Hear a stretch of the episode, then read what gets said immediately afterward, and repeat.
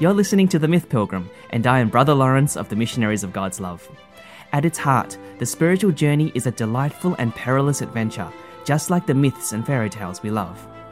This podcast is also a journey, learning from both wizards and saints, enchanted princesses and inner demons. Together, we'll discover how the great symbols of myth and fairy tale can guide us on our journey to God.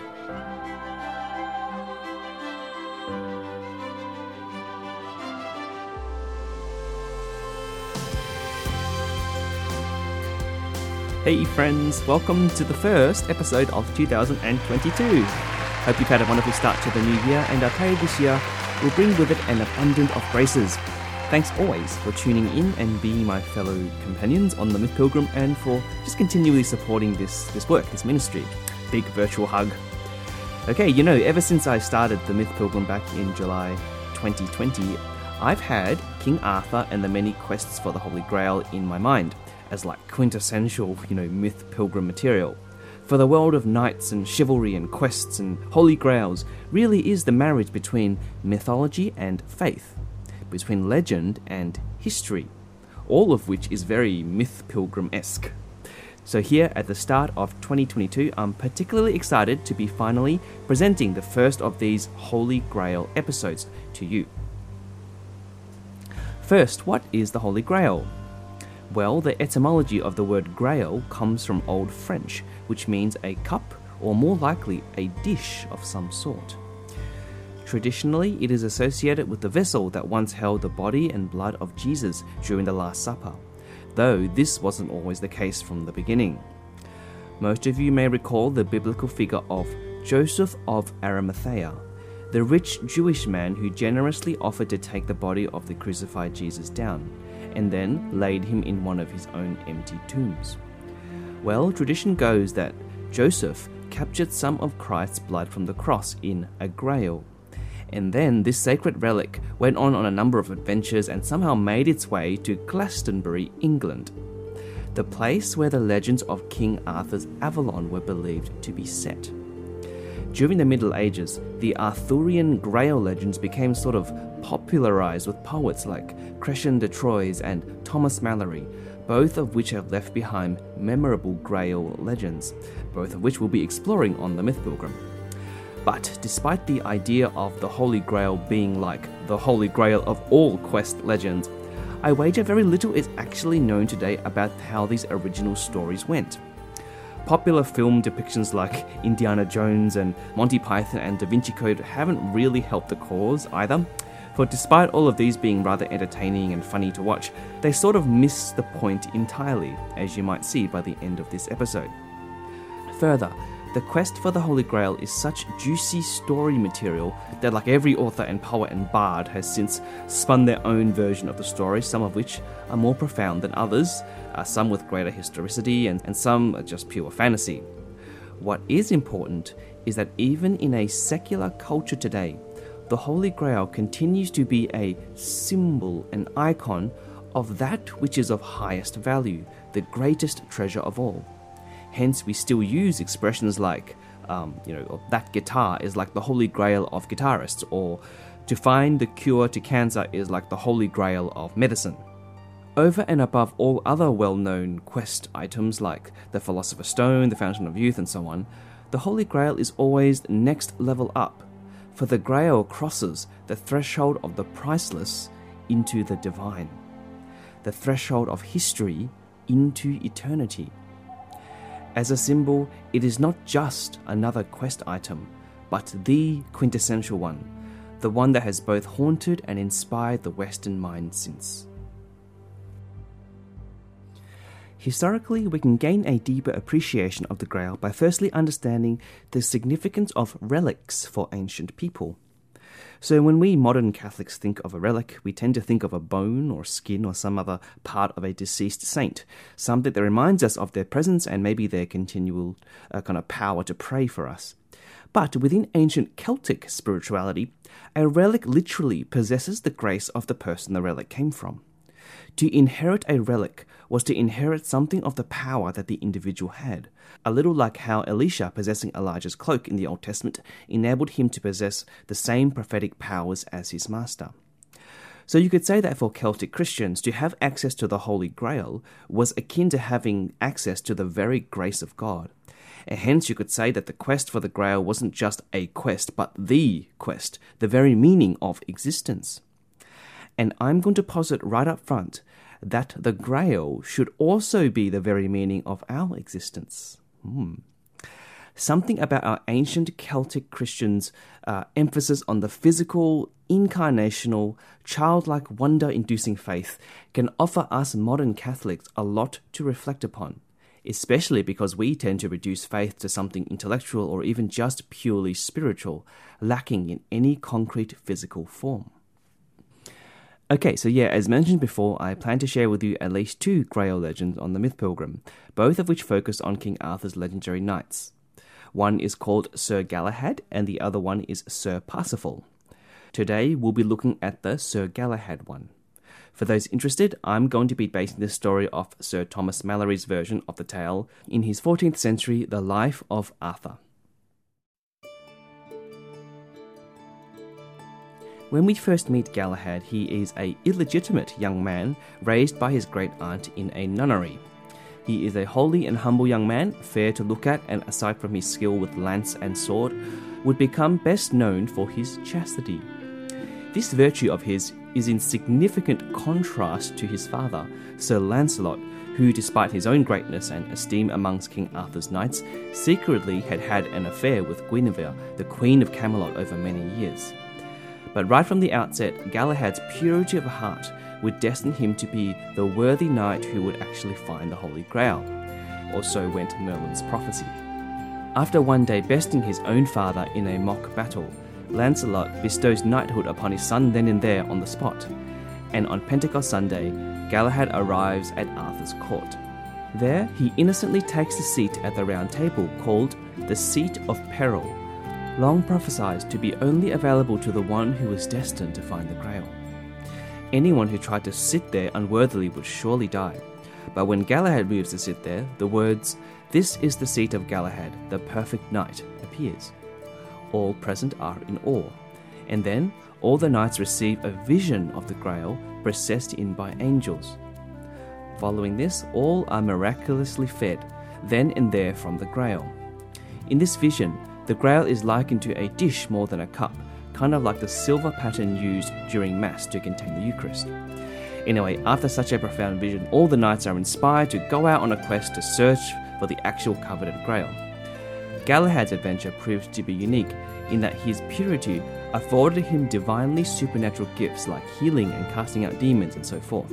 He travels for many months with his knight companions, Sir Parsifal and Sir Bors, slaying baddies and rescuing damsels in distress. But significantly during this time, his father, Lancelot, comes within grasp of the Holy Grail himself. But when he reached out for it, he was held back from it by a blast of holy fire, and Lancelot became blinded for 24 days, one day for each of the 24 years he had been having an affair with Guinevere. Lancelot is told that unless he repented and ended his affair with the queen, he would never be found worthy a knight again in Arthur's court.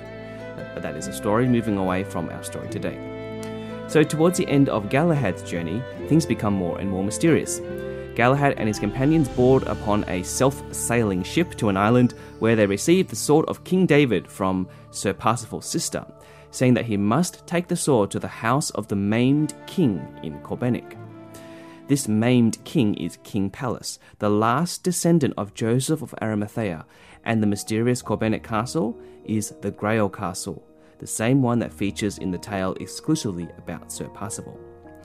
Inside Corbenic Castle, they are visited by a vision of Josiah, son of Joseph of Arimathea, and then our Lord Jesus himself presents the Grail to Galahad. Galahad is filled with such a state of rapturous consolation and joy that he prayed that he be taken up to heaven and to leave his mortal life. This wish is actually granted, and as the story goes, Galahad never returns home to Camelot. Rather, one day, as he lay prostrate before the altar, he is miraculously lifted bodily into heaven, being only the third person, aside from Jesus and Mary, to have achieved such a divine favor.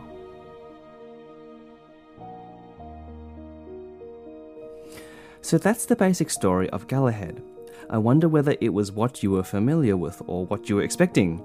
Because if you were expecting a great adventure story, some great, you know, story arc about character moral growth and stuff like that, you might be unpleasantly surprised to find the story of Galahad rather flat and boring. And this is actually okay because that was my first impression too. But might I suggest a deeper reading of the story? One that would in fact teach and inspire us about how to approach the sacraments worthily. Note the fact that the Grail is not presented in the story as some treasure to be found that instantly would reward its finder. This makes the Grail unlike something like, say, the Philosopher's Stone, that promises to turn its discoverer into a wealthy person because of its ability to transmute any material into gold. This would happen whether its finder was a tyrant or a saint. In a likewise way, the Grail is not like Aladdin's lamp that promises that promises, you know, three wishes and mastery over the genie to anyone who finds it. Rather, it is more true to say that the Holy Grail chooses its finder and at least demands of its finder some level of virtue in order to be found. Look at the idea of the seat of peril, first of all. Not anyone could sit in the coveted seat in Arthur's round table, but only the one who was worthy. To try and take the honoured seat by force would prove lethal to its sitter. Then again, look at the example of Lancelot, who was otherwise a good and noble knight, but nevertheless was unable to achieve the Grail. He was blinded for 24 days for his impurity with Guinevere, and before the glory of God was driven to his knees in an act of repentance. For even his quest for the Grail wasn't for pure intentions, but merely to win the heart of Guinevere even more. Conversely, we are told both by Thomas Malory and other tellings of the story that it is precisely Galahad's purity that enabled him to behold the Grail. Now, it's important to note that purity here doesn't simply just mean sexual purity. Galahad certainly possesses that, as symbolized by his being raised by religious sisters. But purity here also implies an undivided heart, one purely focused upon God and the things of God while many of us struggle to be undivided over anything and often just consider God as one of the many things we juggle in our lives, for the pure of heart they shall see God, echoing the very words of Jesus' Beatitudes. Okay, so what does all this mean for you and I today? Well, this legend challenges us with an important question about how we approach Jesus in the sacraments. Do we approach, for example, the sacraments of Eucharist and reconciliation like a magic pill, a, a trinket, a vending machine that simply gives grace to anyone who is lucky enough to receive it. No, we shouldn't have this attitude, and Catholic teaching maintains this position firmly.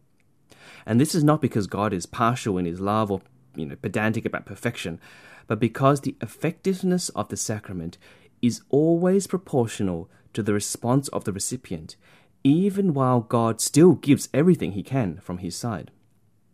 The grace of every sacrament is always fully given, but the moral state of the recipient can in fact hinder the ability for that very grace to be received. A simple image to illustrate this theology could be like this Every Mass, God's love is poured out upon us like a waterfall, and this waterfall of love never ceases being poured out upon us. In this sense, you could say that the Eucharist is always effective, always fully given.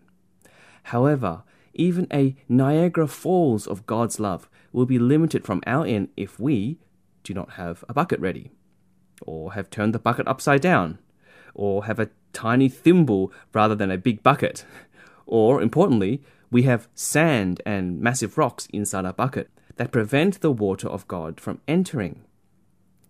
See, Catholic theology has always maintained that sacramental grace always involves two people, God and us. What the Church calls ex opere operato, the work God does, and the ex opere operantis, the work that we do. The legend of Galahad born out of Cistercian monastic spirituality, reminds its listeners not to treat the sacraments as a mere trinket or a vending machine. Rather, it encourages us to examine our own hearts, to strive to be pure of heart, and thus to be able to receive the sacraments worthily. And I do believe that during COVID lockdown, us being deprived of the physical sacrament of the Eucharist can definitely help us reflect, to ask ourselves, how much do I usually prepare my own heart? How thoroughly do I usually examine my own conscience before I come and receive our Lord?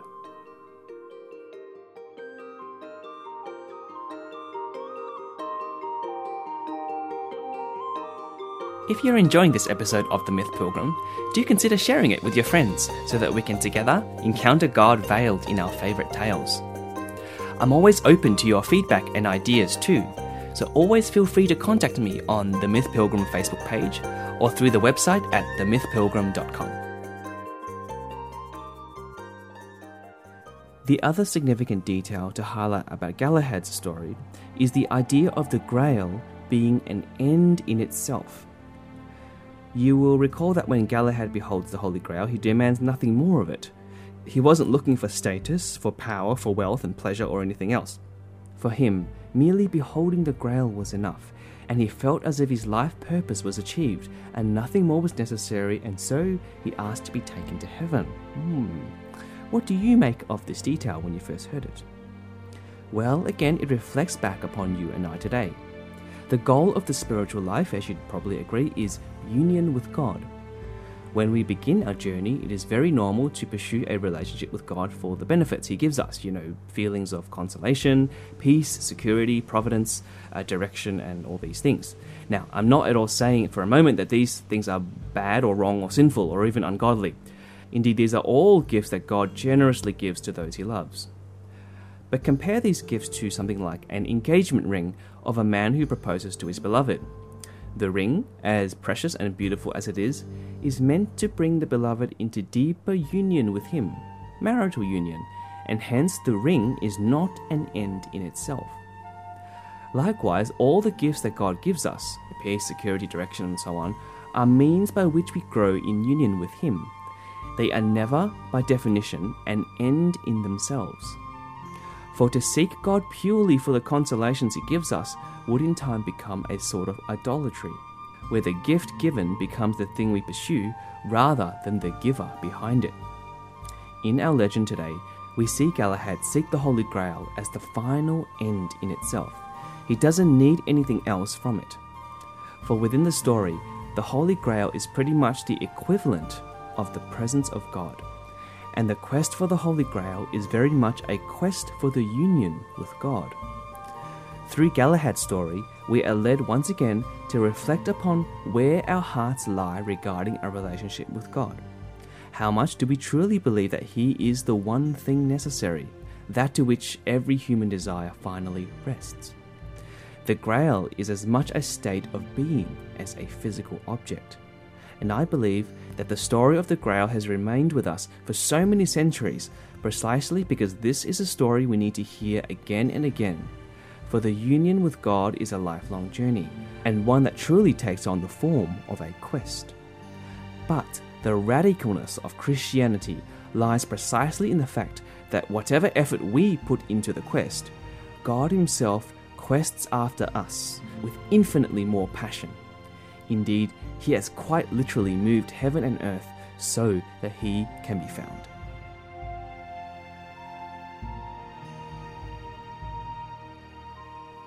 As we arrive at the end of this episode, I want to encourage us, myself included, to examine our attitude and how we prepare for Mass, the sacrament of the Eucharist. Where might we have fallen into a sort of habitual, empty, ritual, vending machine attitude towards the sacrament? rather than taking the necessary time to reflect, to repent, to examine ourselves honestly before God. How open am I to conversion every Mass? Now, how such a reflection looks like uh, will be different for every person. It could be something like doing a thorough examination of conscience before Mass, or even confession beforehand, uh, pre reading the readings before Mass, uh, and just deepening in your understanding of the liturgical symbols. But as I mentioned before, I do believe that the spiritual communion many of us have had to take during COVID lockdown has provided us a rare opportunity to reflect upon where our hearts are regarding the sacrament. Is a real Mass purely about getting the physical wafer of the Eucharist? Or is there also something to be said about how ready we are to receive the gift? Good and timely questions, and one that us Catholics should revisit for the rest of our lives. But until a fortnight at least, I will say bye for now. Journey forth, take care, and God bless.